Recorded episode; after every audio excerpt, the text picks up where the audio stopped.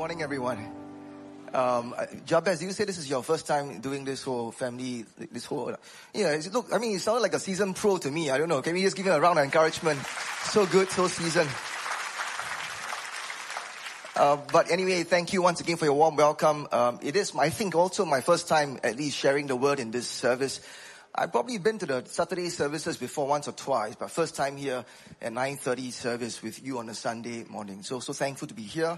Such a pleasure and privilege to be here to share the word of God with you. As you mentioned, as I think as Jabez mentioned, uh, Pastor Ray and Pastor Glavin are away, and I'm sure there are going to be tremendous blessings also in the churches that they are preaching in. As this is Conference Sunday, allow me to bring you greetings also on behalf of our TRAC president, uh, the Reverend Stanley Chua, and also on behalf of the church I'm currently serving in, Faith Methodist Church. So with that, would you please join me in prayer before we uh, share the word? Father, we thank you for this morning. We thank you for your presence here with us. We thank you for being such a loving, gracious, compassionate God. We thank you for doing so many things for us, being so faithful. We pray even as we go into your word this morning that you will speak to us. Align us to your will. Help us to be the sons and daughters you created us to be. In Jesus' name we pray. Amen. Uh, recently I was uh, in Indonesia for a missions trip. Uh, just a small team of us, uh, some staff, one pastor, and several church leaders. So it's about six of us in Indonesia for a missions trip. And while we were there, we had the opportunity to minister in different churches, to go into a prison as well to share the word, to go into slum areas, so on and so forth. But in the midst of everything, I heard a church leader share his testimony. Now this church leader has been in church for a long time. Um, I just checked in with him recently. He's been in church for 56 years. So he's not young. 56 years he's been in church. And out of those 56 years, he has been in LCEC. I know, I'm sure you all know what that stands for. He's been in LCEC for 36 years. So 56 years in church and 36 years in LCEC. And so he was sharing how he, how he even en- landed up in church. He said when he was young, he, his whole family shifted to the Commonwealth area. That's where Faith Methodist Church is located in. And so he was there as a young boy. He and his brother would run around and have fun and do mischievous things, as all young boys, well, most young boys would do. Run around and being a little bit of rascals here and there, creating some mischief here and there, having fun. And one day, as he tells the story, one day this lady comes by, sees him and his brother just playing around and making a nuisance of themselves, and he approaches, this lady approaches the two boys, and he says, hey, two of you, do you all live around here? And the leader tells me he was so scared, so worried because if you're playing and you're being mischievous and an adult comes to you and says, do you live around here? You get a bit worried. So the boy says, yeah, we live around here. And the lady then says, well, bring me to your parents. I want to speak to them. Now he's really worried at this point in time.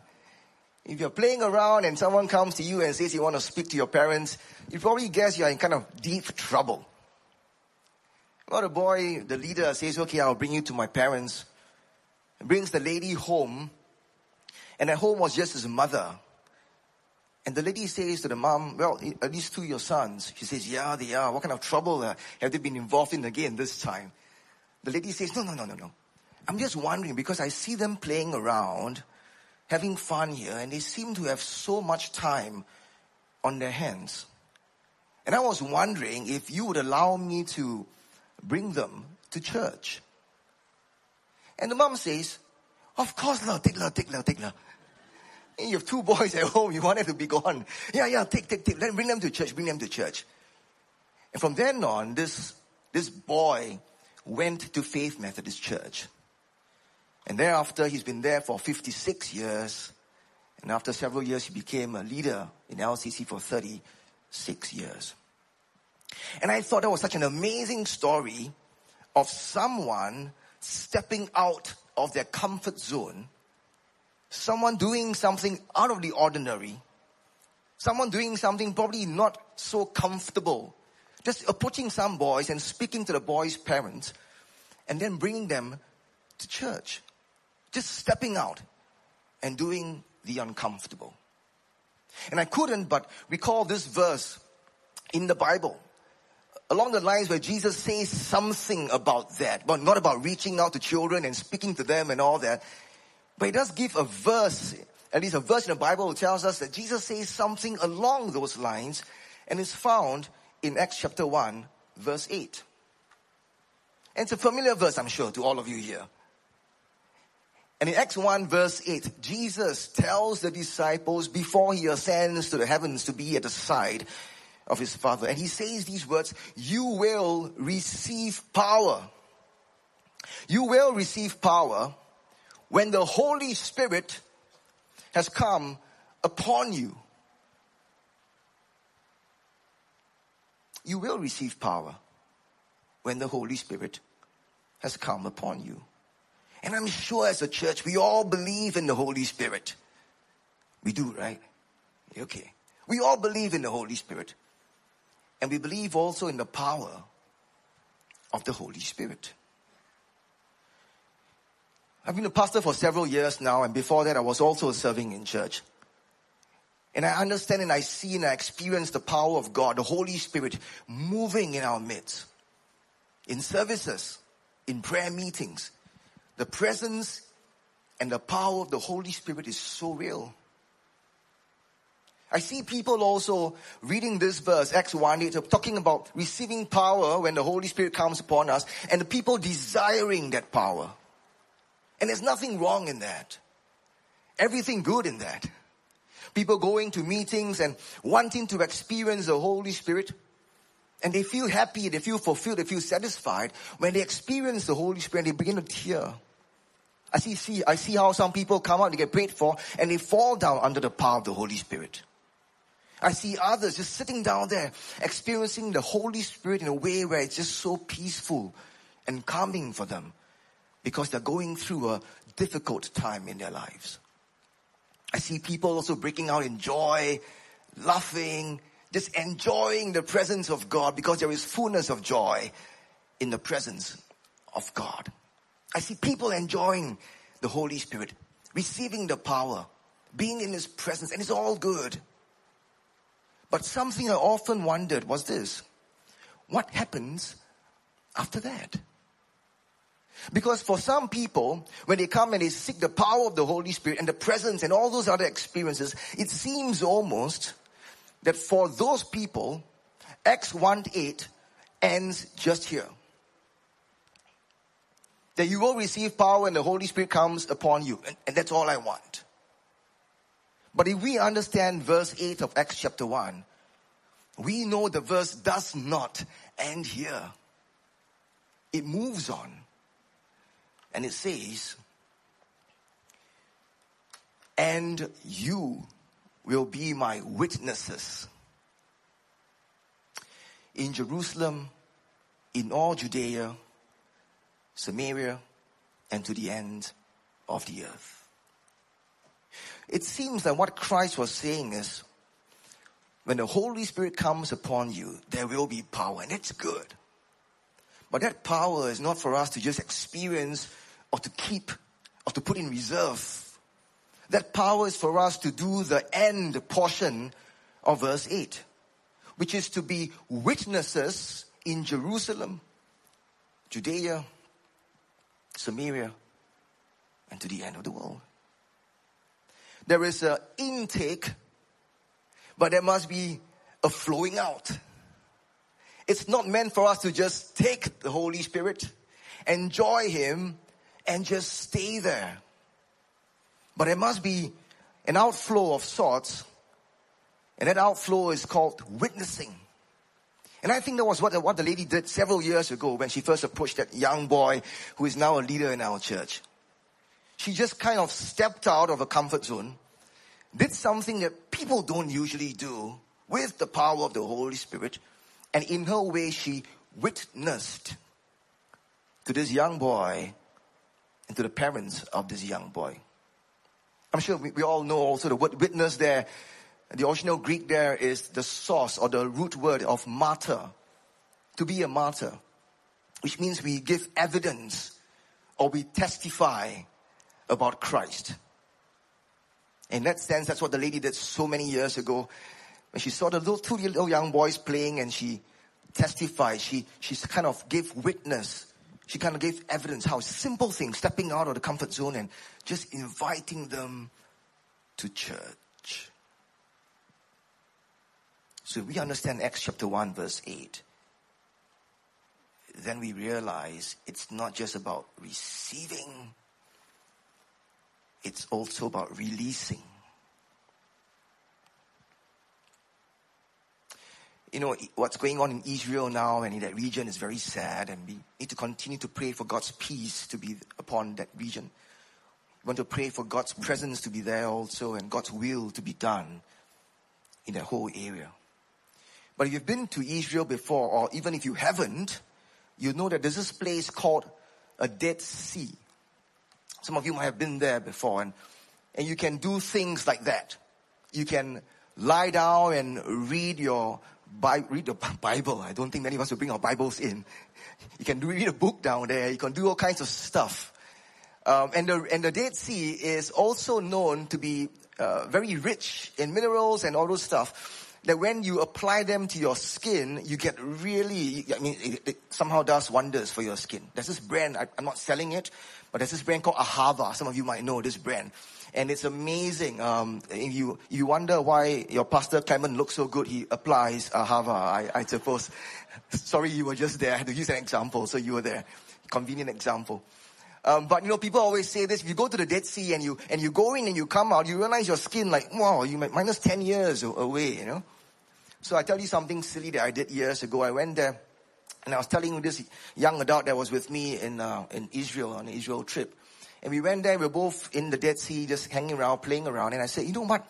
We always hear about how the Dead Sea water is so fantastic for our skin. People buy it and it's so expensive, they apply it everywhere. And here we are now in the sea and we are soaking ourselves in. And the most we can do is put our heads back. But what about our faces? Surely we must do something with our faces. And there two jokers put our faces into the water and took it out. And for the next five to ten minutes, there were two blind guys in the Dead Sea because we just couldn't open our eyes. It was that painful. But the reason why people can float on the Dead Sea or people really purchase all their products and, and it's so well known for the nutrients or whatever inside there is because the Dead Sea keeps on receiving, but it never releases. And how ironic is it that for a seed that keeps on receiving and receiving and receiving, rich as they may be, rich as it may be, it's called dead. And I wonder if, if I were to live Acts one eight, and only live in the front portion of Acts one eight. maybe, maybe I may be rich in the Holy Spirit and the power and the presence, but maybe it's kind of like a dead end. Because there's no releasing. But there's another sea in Israel. And you know what that sea is called? It's a sea of, sea of Galilee. Good. I, I, I thought I heard East Coast Sea or something. I was getting me worried. But it's a sea of Galilee. And the Sea of Galilee is totally different. It's a sea that continuously receives, but also always releases. It gets all its water from the river Jordan and all the tributaries, uh, all the streams and all the different streams coming in. But it also releases the water down to the south. And it's so interesting because this Sea of Galilee continuously receiving, but also continuously releasing is a sea that is full of life. So many different species of fishes in it. Huge biodiversity down there. It's just full of life. It's also the sea where Jesus walked on water and you go there and you take a boat out and just there singing songs. You can experience the presence of God. The Sea of Galilee receives, but it releases. The Dead Sea receives, but it does not release. And I can't help but think of it and remind myself that if, if I truly desire for the Holy Spirit, and the power and the presence of the Holy Spirit. And I want to receive that. Then I, I should also be prepared to release it. And by releasing it, going by Acts chapter 1 verse 8, it means to be a witness, to testify, and to give evidence about the good news of Jesus Christ. Got me thinking also, so why don't Christians do more of it? Because surely those verses and those other portions of scriptures, like Jesus says in Matthew 28, go forth and make disciples, so on and so forth. Why don't more Christians step out and be a witness for Jesus Christ? Why do we seem so hesitant? And I, and I thought about it and I think, well, there are two reasons, but I landed up on one.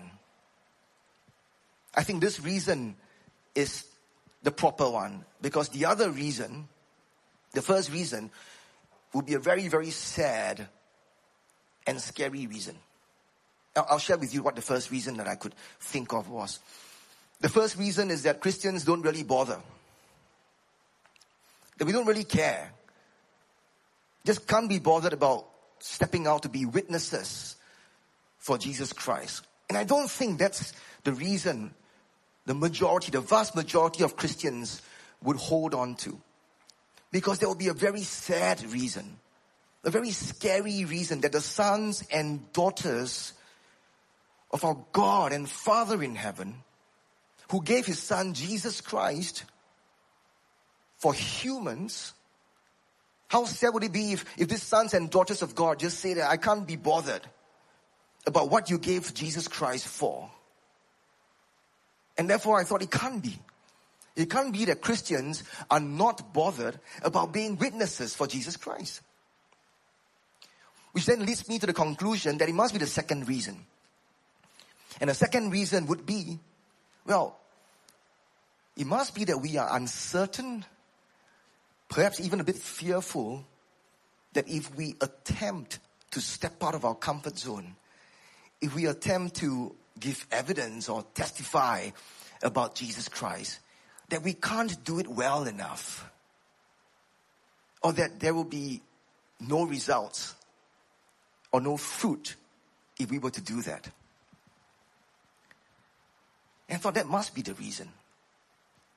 And yes, of course, when the Holy Spirit comes upon us, I think there are two ways we can be witnesses. We can give evidence, we can testify about Jesus Christ. The first way is with the power of the Holy Spirit coming into us.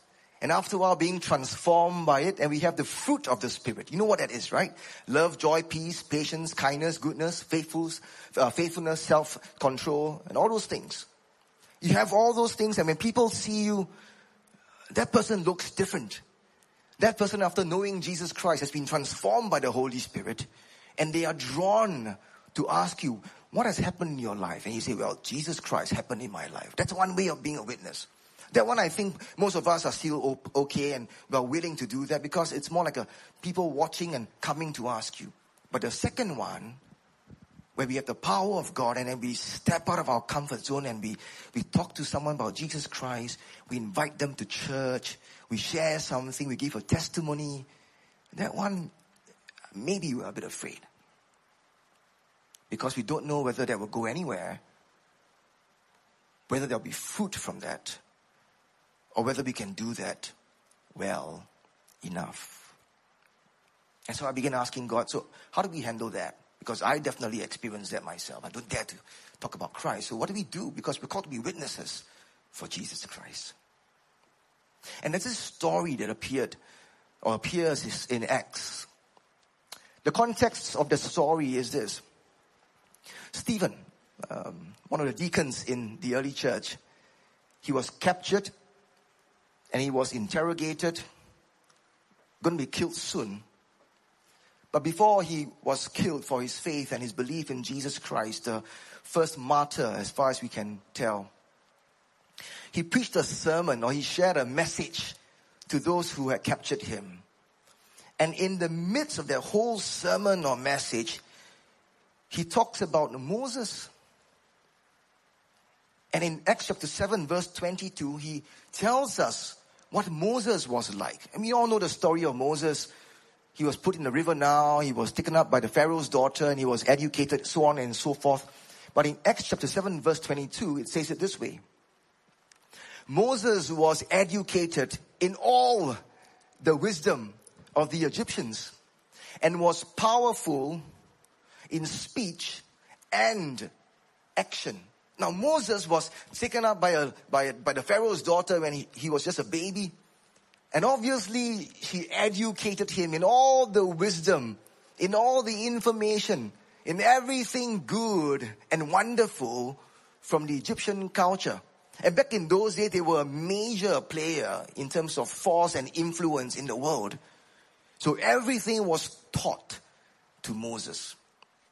And the way Stephen says it in 722 of Acts, he was powerful in speech and action. Of course he was.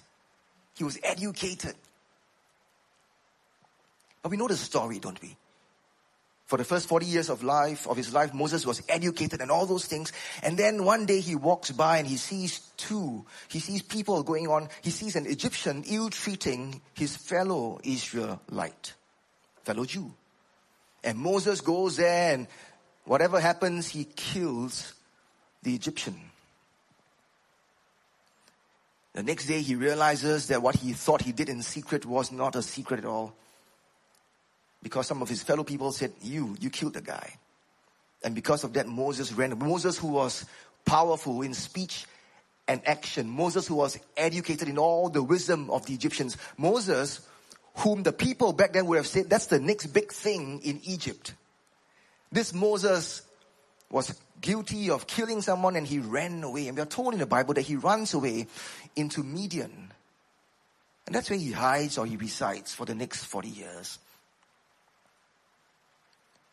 The next big thing of Egypt has become a has been. Forgotten by everyone. Forgotten by everyone except for God. See, we are told again in Exodus, the story of Exodus, that after 40 years in Midian, God approaches Moses and God speaks to him out of the burning bush. And God says, you know what? I want you to help me to do something.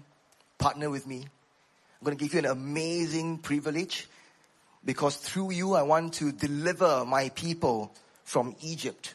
I want to free my people from Egypt. Amazing privilege because what Moses was called to do was a foreshadowing of what Christ came to do thousands of years after.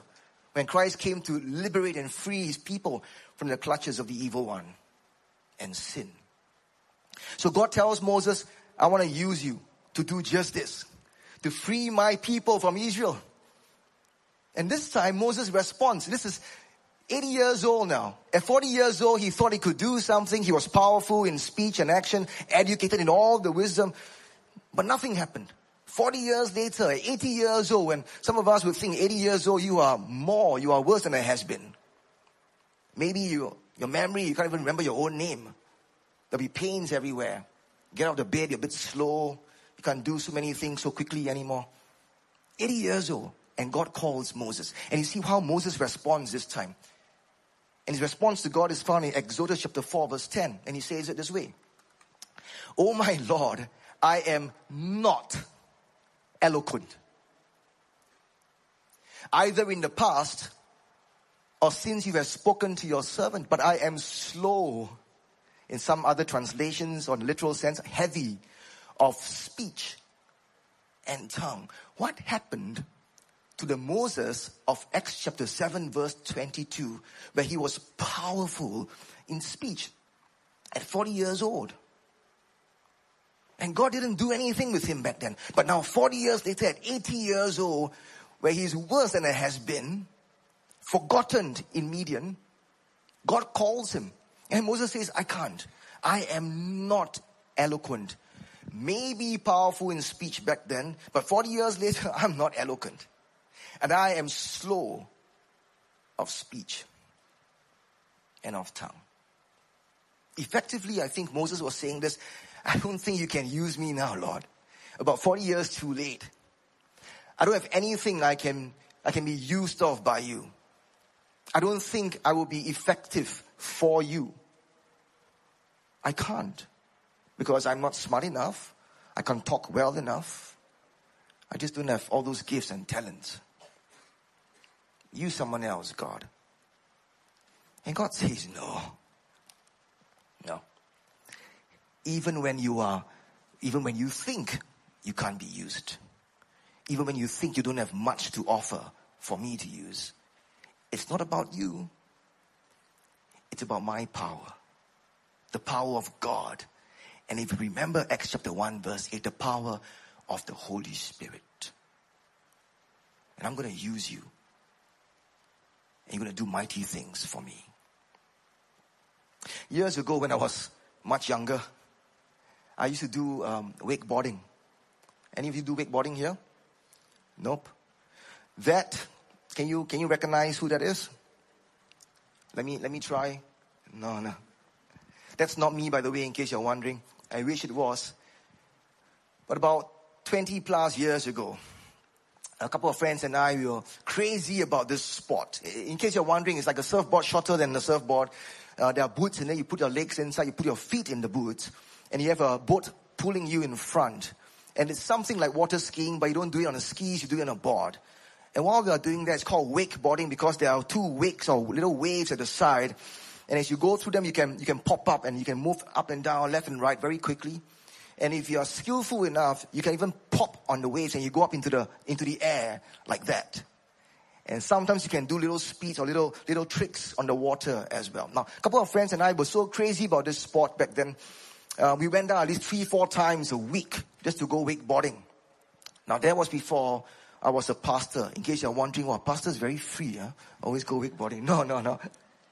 Nowadays, I don't even smell the sea. But back then, yes, three, four times you will be enjoying all these things. And because we were enjoying this so much, we wanted to excel in it. We were trying all kinds of tricks, going to the air, do little tricks on the water. We wanted to excel in it. And so what we did was started doing research on the kind of different boards, different brands and different boots. What's good, what's not good, which board, what kind of material is good for going up into the air, what's good for doing tricks on the water, what's good for going fast and all that. Because we want to buy the best so we can do all these stuff. And one day, um, our boatman who was just pulling us along, he was an experienced wakeboarder. And so I, I asked him, I've been doing all this research and trying to find out what's the best board to do all these tricks and going up to the air and all those stuff. So, so what do you think? You're a very experienced wakeboarder. What do you think is the best board that we should buy? He was quiet for a while. He looked at me and then he smiled. And he said this. He said, you know what? Even if you give me a plank of wood, any old wood, I will ride it for you. So what he was saying was this. It doesn't matter what kind of brand of board you get, how good, how expensive, how amazing it is. What matters is the user of that board.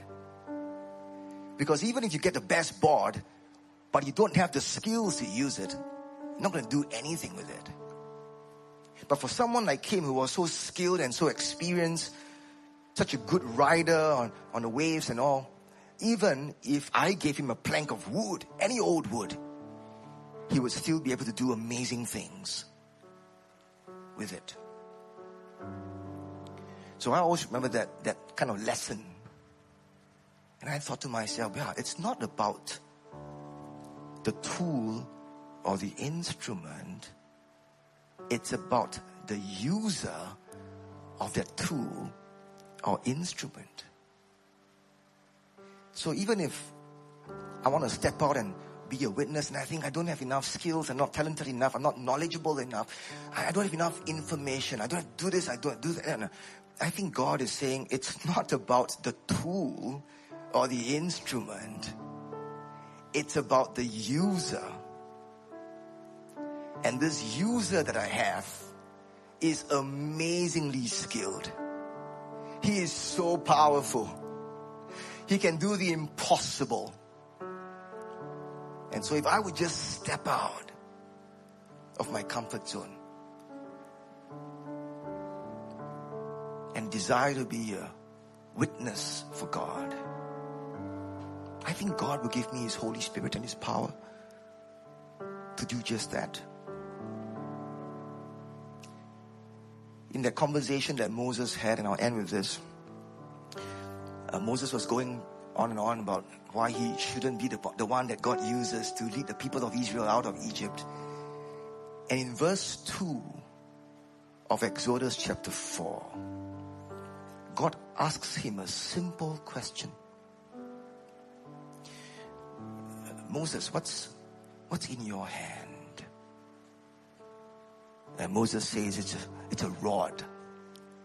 And we know that with that rod, God used to bring all the mighty miracles. With that rod, God used to part the Red Sea. With that same rod, God brought the people of Israel out of Egypt. And it's not the only one. It's almost like God asks Samson, what's in your hand? And Samson says, well, all I, have, all I have in my hand is the jaw of a mule, a donkey. And with that same jawbone of a donkey, God uses to remove a thousand Philistines and delivers Israel. He asks David, what's in your hand, David? And David says, well, all I have in my hand is just a sling and five stones. But with that sling and just one stone, God removes Goliath and once again delivers Israel. God asks the boy, well, what's in your hand? Jesus asked the boy, what's in your hand, boy? And the boy says, well, all I have in my hands are, are five loaves and two fishes. And with the five loaves and two fishes, God feeds thousands with 12 baskets full left over. God asks Paul, Paul, what's in your hands? And the apostle Paul responds by saying, I have nothing in my hands, but I have blood on my hands. The blood of believers whom I persecuted with the word of my mouth. And Jesus says, with those hands, Apostle Paul, you're going to baptize people into the kingdom. People whom you have brought into the kingdom through the preaching of the word from your mouth. See, it's not about the tool or the instrument. It's about the user. And if we would just remember the call to be witnesses, and we would just say, okay, Lord, I, I, I don't have much to offer, but I'm willing to just step out of the comfort zone, remembering is not the tool, but the user then I trust that you, the user, will give me the power of the Holy Spirit and allow me to be a witness for you. So, brothers and sisters, whatever's in your hands, God can use it and empower you to be an amazing witness for Him. Join me in prayer with you. So Father, we want to thank you for, for your word this morning, your simple word based on Acts 1 8, reminding us that as your sons and daughters, we have an amazing privilege to partner you in your kingdom business, to testify, to bring evidence, to share, to, to point people to your son, Jesus Christ, O oh Lord. Father, we pray that we will be witnesses for you, for Jesus Christ. That our eyes will not be on ourselves, the tools, the, the instruments, but our eyes will always be on you, the amazing, almighty, all powerful user. Help us to do just that, O oh Lord. Help us to shine brightly that people may come to know you as the Heavenly Father to know Jesus Christ as their Lord and Savior. We pray all these things in the beautiful name of Jesus. Everyone says,